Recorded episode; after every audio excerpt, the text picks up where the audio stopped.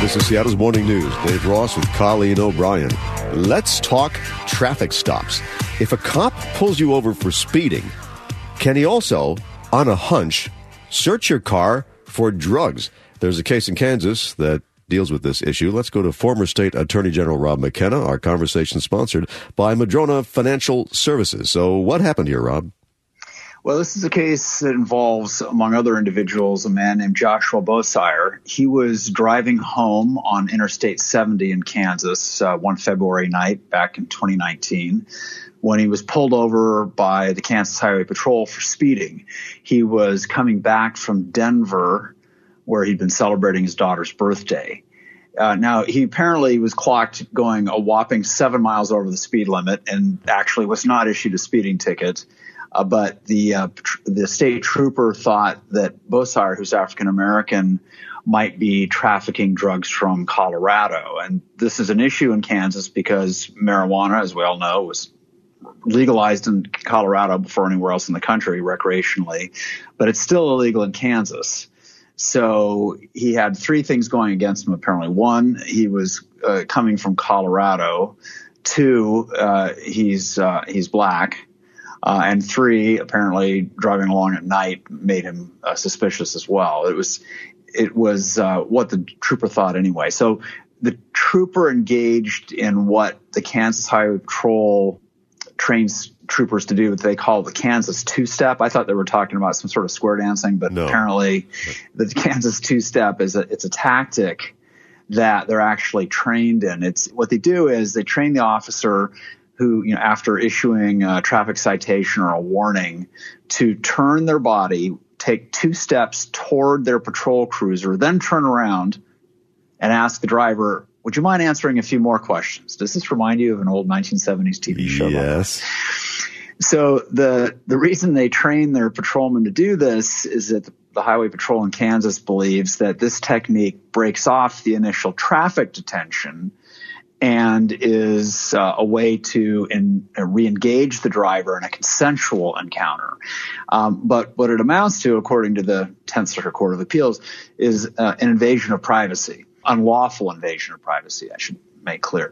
The standard for that kind of invasion has to be higher, the courts have ruled, than having out-of-state plates, a Colorado destination or origin, and minority status because there was no indication when the officer looked at the car that there were drugs there. He didn't smell of marijuana or anything like that. And they eventually right. called in the drug sniffing dog, and the dog found nothing, and they released him. But the motorist was right. really ticked off by this whole incident. He was, and he wasn't the only one. There were there were five individuals who suffered this uh, indignity, and the ACLU of Kansas represented them all and and challenged uh, the Highway Patrol's detention. The, the court ruled that uh, it is not you know, a jury could conclude there wasn't reasonable suspicion, and if you lack reasonable suspicion, this Kansas two-step uh, tactic does not overcome that deficit. Okay, so let me take the other side here. Kansas wants to be able to enforce its drug laws, whether you agree with them or not. And I'm sure there have been plenty of incidents of people coming from marijuana states into non-marijuana Kansas. What would what what what kind of activity would you have to witness for there to be su- sufficient suspicion? Well, I think one example of reasonable suspicion would be a driver who's apparently driving while impaired. Someone who's not only transporting their marijuana but consuming some of it along the way. That would to me that's the most obvious you know legitimate reason to pull someone over. Or or another example would be you pull them over they appear to be driving erratically and they roll down the window and what do you smell wafting out of the car? Right. You know, it's a strong smell of cannabis. So what what the, what the district court judge uh, ruled after getting the case back from the 10th circuit um, is she ruled that this look this is this is another example of of, of, a, of a war. It's a war on motorists she called it as opposed to a war on drugs. And we're all protected from um, uh, having our Fourth Amendment rights to, uh, you know, avoid unreasonable search and seizure.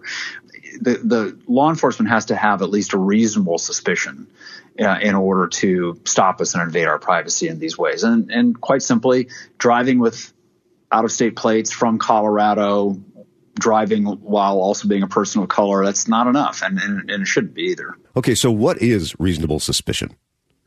Well, the courts have ruled that the Fourth Amendment means that law enforcement officers have to base their suspicion on articulable facts, not just a hunch. And looking at someone's out of state plate, the fact they were coming from one state like Colorado to another like Kansas, that doesn't constitute uh, more than a hunch. What about if everything was the same, but the guy is flying a green marijuana flag from his uh, radio antenna and he's got Grateful Dead cranked up on the radio?